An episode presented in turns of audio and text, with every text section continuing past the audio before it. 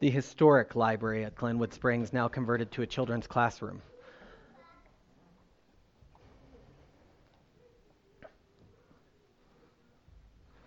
Well, this Sunday we've got the third sign in the seven signs that Jesus has sort of performed for us. And this, this one's kind of an interesting one. Now, Merle, uh, I had to pick up because his car is in the shop this morning, and we were talking about what the sermon was on today. And chapter 5 has this, um, it, it starts with this scene that Kelly read for us. And then if you really read chapter 5, there's this very long discourse about who Jesus is and his relationship to the Father. It's one of the most uh, Christologically is the theological word for it. One of the most thick descriptions of who Jesus is and who his relationship is to this one he calls Father. This one he knows is the God who gives life to all and calls out people from the grave. That that's sort of where this passage goes into. And I was kind of caught in the the do we go far down that road or do we stick with the, the sign at hand? And what I kind of decided is we'll stick with the sign at hand, but know that in the background, this sign is, is the impetus to some greater discussion about who Jesus was and is. Now, one of the things that's interesting about this, who, who knows if they grew up with a King James Bible? So it's not it's not limited by age. Lots of different people. And so we were sitting at Bible study this week, and David asked me, "What's the sermon on?" And I said, "Oh, the healing at the pool at Bethsaida." And he said, "Oh man, I really nobody's ever done anything interesting with that angel thing, the angel that troubles the waters, right?" And me being a good pastor, I was like, I had no clue what he was talking about. But me being a good pastor, I faked it. I was like, "Oh yeah, yeah, I know about that." And then and then I had heard this before at my last church. People would reference this when talking about this healing. And I would just be like, I'm supposed to know everything. I'm fine. I got this. Oh, yeah, I guess. Like it must have been some weird Bible study thing that people used to talk about. Turns out it's a textual thing. So there are copies of the Gospel of John that contain this passage that an angel troubles the water, and that's why this man has to jump in it to be healed. But it turns out that most people today don't put those. So if you have an NIV today or the Gospel of John that Kelly read today, and never having had a King James growing up or never really really read through one, I had no idea what that scene was or what it was about. Uh, I was faking it. I acted like I knew what was going on, right? Yeah. I was like, oh yeah, yeah, that thing. I'll be talking about that for sure. Um, turns out I won't be because it's not in there, and it was why it caught me off guard, and I've heard it before. And so if you're used to that, that the angel troubles the waters and then the first person to get in is healed, that's sort of a textual sort of error that seems to come about later. And the way that they add it in doesn't seem, it seems either they're presenting the oral tradition of what they thought happened there, or they may actually believe that happened. But I don't think just because even if it showed up in the Almighty King James, that you actually have to believe that this is an angel just doing this for one person by troubling the waters. Like, it seems like it's presented in a way that almost is like, this is what people say happened at that time. And not only that, this is a side note to the side note. That there's a Roman sort of God that sort of takes over this place at a later period in time, and so it seems like there's some conversation going on there. Is that they're saying no, it's an angel, and for the Romans when they took over this area, it's no, it's it's uh, I can't remember the name of the god. So so there's a conversation going on within the text already, but but no, I don't have a lot to say about that, even though it took longer than I thought to not say a lot about that passage. But if you have a King James today or a, a Bible like that, know that that there's reason why that's not quite referenced as often as it should be.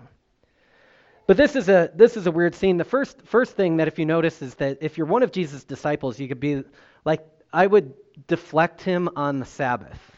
Like, well, let's not do wrong things on the Sabbath. Because it seems like if you've read Mark or Matthew or Luke, and, and this is in John, that Jesus always does something on the Sabbath that upsets the religious leaders of his day. He always seems to, to do something that causes a problem. And so, like, if you think, um, this is not an attempt to be political, but people who are like, if we could get our president off Twitter, that would be better. Like, you would think one of the disciples would be like, my job is to make sure he doesn't offend somebody on the Sabbath because he's going to get killed if he keeps doing this. Like, so you can imagine the person who's trying to take the phone away from the celebrity or ever who tweets things and, and loses things all the time. Like, that you would keep him busy. And so it is interesting. He does go to Jerusalem at this feast on this day. And where they end up is not the place where you would think you would go. Jesus always seems to participate in the religious life of Israel, of Judaism. But he ends up at this place, and what it says in John's gospel is it's full of invalids and people blind and lame. It might have been their idea let's distract Jesus and bring him here instead of the temple, because what trouble could he get into here? Turns out Jesus always finds a way to make trouble in these scenes. And so this is one of the most controversial parts about this passage for us is that Jesus sees one. There's a whole room full of them. And he says to the one, "Do you want to be made well?" I think there's this thing in our Christian life that we think Jesus goes around just doing good things and healing people. And so we too, our jobs is to be busy. I mean, Christianity, I think, if you were to sum it up, witnessing it from the outside, there are two things Christians are. They're nice, which is, Jesus doesn't seem to be that good at that one, and they're busy. Um, but what Jesus is always saying about these signs is that they don't actually mean the thing you think it means, but the words of life that I have what's contained within me, the access to what you have when you believe and trust in my word. These are the realities that really matter. And so we think, well, it would be important to follow Jesus into this place, and it is. It is important to find ourselves among the hospitals and the, and the wounded places of the world with those without it. But if we think our only goal is there is to provide healing, to provide comfort, it doesn't seem like that's Jesus' only goal. Otherwise, you would think he'd heal all the people there. But he only talks to one, and he says, Do you want to be made well? Now, I don't know what this might have meant in the context. Do you want to be made well? But if you sit with me as a pastoral counselor, if you sit with me as a pastoral therapist, my first question, no matter what your problem is, do you want to get better? So when I do marriage counseling, when I do um, uh, grief counseling, when I do any of that, I'm always like, do you want to get better? I don't know what Jesus is asking when he asks this question to the guy, but there are lots of people, and there are lots of people who are thrown off by that question when I ask it, but some people are like, not sure. What are the steps to get better? What do I need to do to get better? There are, there are times in our lives where I think we would rather not get better where we would rather waste away in our own sorrow, in our own pity, in our own lament, in our own addictions, in our own frustration, rather than get better. It's an important question that I think overhangs this text today is do we want to get better? Do we want to receive the life on the other side?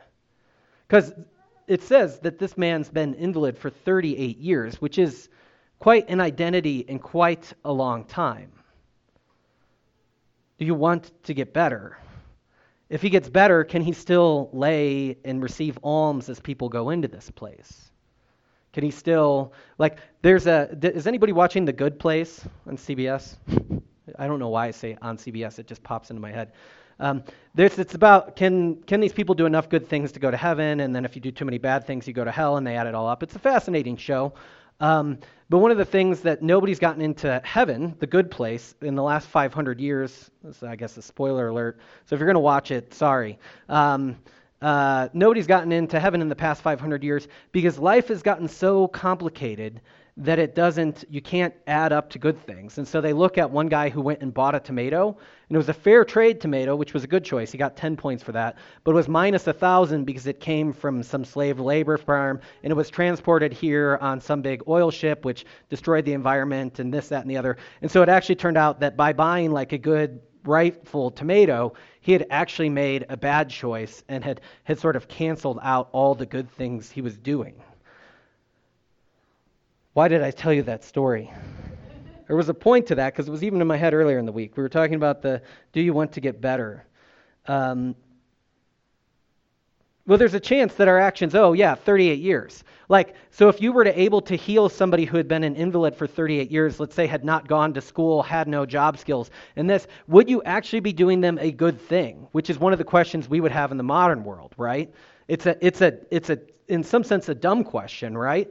But like, oh, I healed somebody who was an invalid, great, but now they're homeless and nobody wants to help them anymore because they're 38 years old and have no job skills or life training. So what did you do?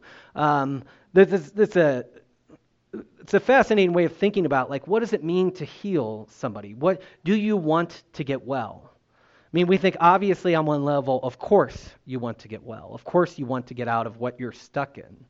but it's not always that clear. I mean, as as as, as many of if, if you guys know, I, I suffer from uh, multiple sclerosis. Uh, suffer, it's weird. It's fine almost all the time, but the the fact is is that as they get better drugs for it, it's like what part of identity of myself do I lose if they just completely cure it? Like, well, one, sermon illustrations, but two, um, other aspects of like, oh, I'm one who suffers with this thing. There's things I think about because of it. There's a relationship to my body that's definitely changed because of this. There's all sorts of things. And so to just have that taken away, there's there's something lost there, right? It's not entirely just like, oh, now I feel better, right? There's there's something that I've been doing for long enough. And this is this is not as bad as being an invalid for 38 years, but also not as uh, bad to get better, right? Like it's not as bad of like that would maybe be something you'd be like, I want to get better for sure. Um, but mine is not that bad. But I, you know, all that to say is we have lots of reasons why we don't want to be made well. Do you want to be made well? Um, and so as we think about this, and, and, one of the things that I wanted to talk about today was, was sort of use this passage as a refresher on the gospel in the ways that we can understand it, and I think in a positive way as being heirs of the Protestant Reformation, is this distinction between law and gospel. Right? So law is something that tells you you must do things, you must perform in this way, you must um, act this way, you must earn these things. So if your pastor says you should be doing this more, there's a good chance he's actually doing law, right? If he says we are people who believe and trust in what God has done for us and this has changed our lives, that's more like gospel, right?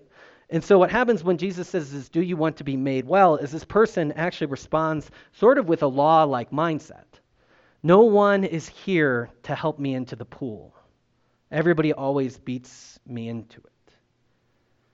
This is the way law plays out in our lives is that, oh, you're suffering from alcoholism, you should go to AA. Oh, you're suffering from uh, a debilitating disease, you should go to this place. We always have these, you should do this, you should do that. We are very performative. We're almost an entirely law based society. And even like the, the inspirational things, there's a, a New York Times bestseller, which I don't think is a good book, but it's called Girl Wash Your Face. Um, that's law, right? Um, we are very law bent society in the ways that we try to earn and work these things out. If you have a problem, there's certainly somebody selling a law like solution, and most of them always end up in don't eat bread anymore. Um, and buy some essential oils. Those are the two facts that come out of the law-based society: is don't eat bread anymore. Uh, that's the pro- all our problems. But that is sort of. He says that he needs to get into this place. He needs to make this move. People have told me that if I'm the first one in there, I'll get healed. You can see how law, as we use it, is almost an error there, too. You know, we promise things that we can't keep up on when we use law as our primary advice mechanism. If you do these things, you'll get better. If you make these choices, if you go this way, right? And we're very good at this. I mean, I almost do it all the time, I think, is, is it's primarily an advice. After I ask you the question of do you want to be made well, I want to give you law to get better right after that. But what Jesus says to this guy is he doesn't say, oh, well, I'm great. I'll help you get in the water before anybody else gets into the water. But he tells him to pick up his mat and walk. As one who contains the words of life, who is life in John's gospel, is he commands him to get up and t- pick up his mat and walk. That, that's, that's the tension with law and gospel. And so what, what happens there is that Jesus gives gospel, right? The man is healed. He is, he is told to participate in his healing a little bit, but really, Jesus is the miraculous healer. He has heard the words of life that heals him. Gospel comes in the figure of Jesus, who often doesn't make you do a lot to participate in your healing. It's not a long advice column. It's not something you have to do, but it's something in which you are invited into being made well. Jesus preaches gospel to this man of this being made well in his life. And it's interesting because he says to pick up your mat of your mat with you. And I, I think do people know what an Ebenezer is?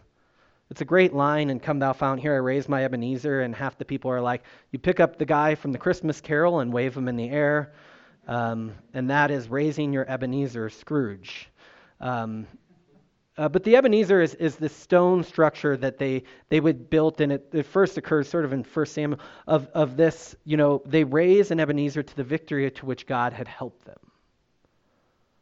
What I want to say about the mat and us bringing it with us, and, and so these things, these healings, this healing in particular, we're talking about your life, right? is the mat for one thing if you're an invalid is is is a mess. It's probably stinky. It's probably been the one you've used for at least 38 years. It's probably the one in which you have been bedridden too. And jesus asks him to carry it with him. He asks maybe perhaps us sometimes to take what's been shame for us and carry it with us. And what i think these things can become for us is is our own ebenezer to which god has helped us. Our own sign to the power of which god has done in our lives. See, if he calls life from death, if he makes lives new, if he makes us beautiful things and renew us, as the song we sang today said, we can build structures to that healing. We can build signs to that new life which God has made for us. We can do the, the object of shame can be something we carry away with us into a point to which God has done for us. And that's the exact thing that sort of happens this. This this man is told right after this is that you should not be carrying your mat on the Sabbath. And and that's the passage that Brian read for us during the worship set from Jeremiah is is not carrying loads around your house, not not carrying too much. And so this man is violating the Sabbath by carrying his mat. There's an interesting thing here is that they don't ask who healed you or why are you walking, which is the amazing part of the story, but they're focused on the why are you carrying your mat on the Sabbath? Why is this going on? Now, it's interesting if you look at Mark's gospel or the synoptic gospels, Matthew, Mark, and Luke, the question of Jesus healing on the Sabbath is a question of authority. Who gave you the authority to do this? The question in John's gospel is a question of relationship. Because what the man says is the person who healed me told me to do this. And their, their discomfort switches from the man to Jesus right after that, although they don't know who he is because he doesn't remember the man. But what they say when they come to Jesus is he says, is My Father has been working, so I'm working today. For Jesus in John's gospel, this question of healing on the Sabbath is a question of authority, not, or not authority, of relationship, not authority. And there's this weird question of does, does God work on the Sabbath in Judaism? One of my favorite stories I read about this week, this week is some Jews were in Rome, and I think they were debating some of the Romans scholars, and they were like, Your God obviously works on the Sabbath. And the answer that the Jewish scholars came up for that is all of creation and the universe and the heavens is God's house. And so if he moves around in his courtyard in his house on the Sabbath, that can't be work, but is merely him keeping house, tidying up which I thought was phenomenal answer to that question because it helps you think about the ways in which the, the realm of creation is God's already. This is God's house and this is God's world. A different philosopher, Jewish philosopher at the time, talked about how God is always still sustaining and recreating. Their questions were the three acts of birth, death, uh, birth and death that happen on the Sabbath. I forgot the third one. But they had these things that things still happen on the Sabbath, so God must still be active on the Sabbath. But what Jesus does is attaches himself to God in that way. You've maybe heard it said that it, what's controversial for Jesus is that he calls God Father. Most of our reconstruction of first century Judaism would say that's not that controversial that God he would say father about God. But that he would say my father, my father would be a level of controversy. He's claiming some sort of individual identity to this father himself. This is his father. And then not only does he claim like an identity that makes God his unique father, my father, he actually claims another thing is that God is working. And so as his son, I also work on this day. For these Jews at this time in this place, this is a severely controversial claim at this, and it says in our text that they go about killing him after that. And so Jesus has sort of claimed himself as the Lord of the Sabbath here, as he does in John's gospel, but or in the synoptic gospels, but he claims that he's involved in the work of God. And as this passage goes on in the longer teaching, there's this thing I love, and it connects to this to this next point, which is see you are well, sin more and more, that nothing worse may happen to you. Is that Jesus in this next point, and we skipped over because we're doing the seven signs. We skipped over the famous passage in John 3:16 that for God so loved the world that he gave his only son that all who believe in him shall not perish but have eternal life, or as I would prefer to translate it, the life eternal.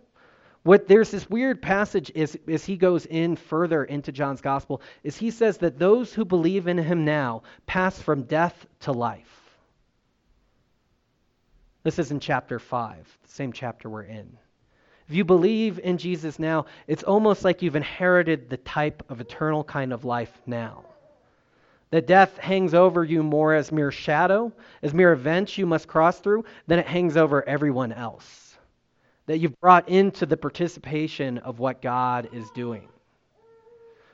Eternal life we often take. If you see uh, David referenced the Super Bowl today, somebody probably will be holding up a John 3:16 sign, and that normally is meant to mean like you need to escape from earth to get to heaven when you die. But actually, what Jesus is talking about and what Paul is talking about and what a lot of the New Testament about is, is that you can enter into that kind of life now. You can enter into that kind of place already. It's not an event that you wait for when you are dead, but it's an event that can be participated in in your life today. And that's what Jesus is offering in this next passage. See, you are well. See, you've been brought into the life of God. And you may think this sin no more that nothing worse may happen to you is ah, see, even Jesus is using law at this point. But it's not actually that way. Here's the difference is that the New Testament is always asking this question of so having been baptized with Christ in his death and raised into new life, so having been taught and brought from the depths up to new life, then having been transformed and seeing what Christ has done, having known that the grave holds no power anymore through the glorious resurrection of Christ, how can you go back to living your life the way it was? It's almost always a reminder See, if he just said, sin no more that nothing worse may happen to you, which if, if he just left it there, that would be one thing. But what he says is, remember that you have been made well. Remember that your life's been transformed. Remember that something's happened to you that's changed your life. See, this is the call of the Christian life is, is this is where we turn away from law again and we go back to sort of this idea of which God is reminding us of what he's done. The life is a project thing, which you can you can walk through the best-selling book of any bookstore and find many life is a project thing is not actually what we're called to. Participating in life as we know the completed work of Christ being transformed by that element is actually what we're called into. And as you go further into chapter 5, and like I said, I wish we could we could go further into it today, but that'd be cheating because we're doing the seven signs. Um, you'll see that Jesus is talking about this one who gives life in the midst of death. And not only that, there'll be a day in which they break open tombs together, him and the Father, and call out people into life. See, this is the God we worship in gospel. Law is, is in, in the Reformation and today is still helpful, but gospel heals. Luther had this, had this sort of thing that every sermon contains law and gospel, and I'm not as good as Martin Luther, but he's dead. You can't go to his church. Another spoiler alert. Um, see, I think these jokes are hilarious. Um, but I majored in history. A guy at my last church, after he figured this out, bought me a church th- a shirt that said "History major." I'd find you more interesting if you were dead, um, which explains my bad sense of humor, I think, to a large degree. Um, but uh, Luther thought every sermon has law and gospel, and the the law, when you really go after law, even if you're doing well, cuts you at some point. It points out some sort of error in which it's impossible for you to fulfill all of it. And what happens is, is then gospel comes in and heals. Gospel is the healing element of that. So as we find ourselves by our own pools, as we find ourselves caught in our own anguish, waiting for somebody to come and lift us to the place to which we are been told miraculous healings will happen. It's for us to look for Jesus. It's for us to look to the one who comes and asks, Do you want to be made well? Do you want to be made whole, as older translations put it? And to be able to answer, not with, well, we could answer like this guy with our excuse. Yes, but there's no one else. How am I supposed to do it? But when in fact the one who asks the question is the one who holds the keys to life and death, the one who invites you into a different kind of life now, the one who, who can transform that moment.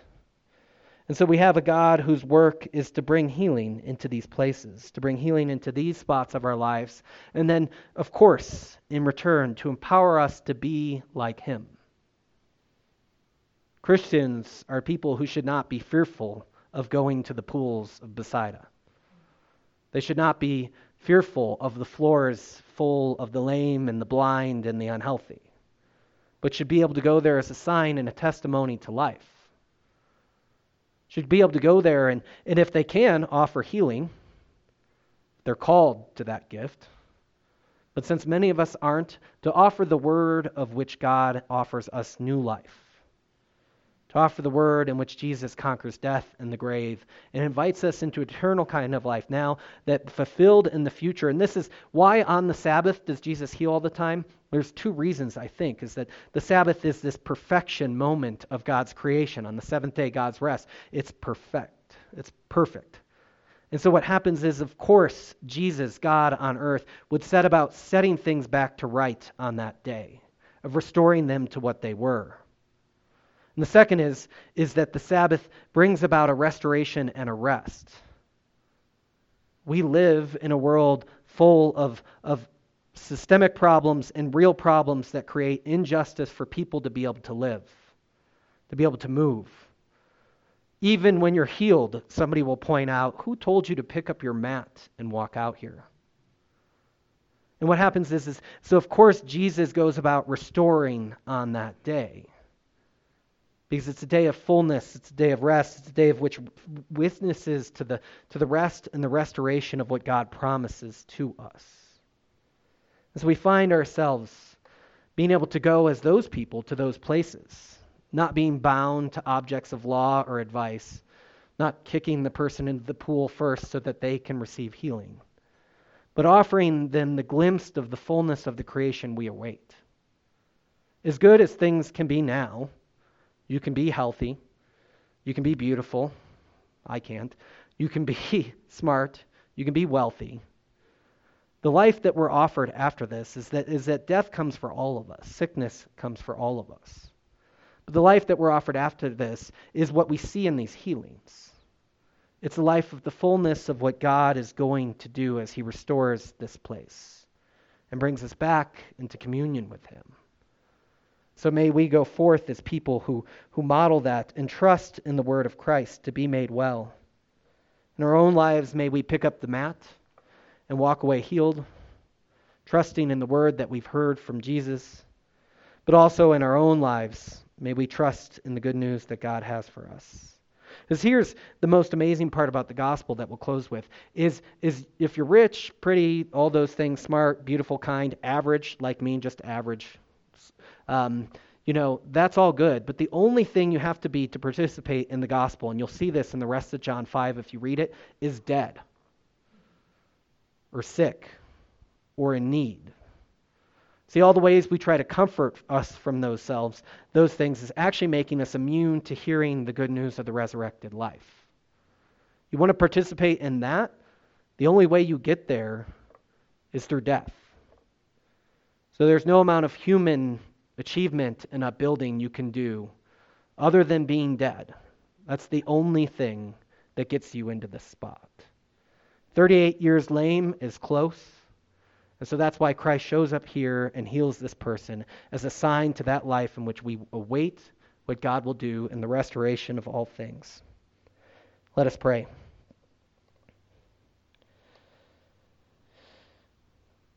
God, you have set this creation in the world.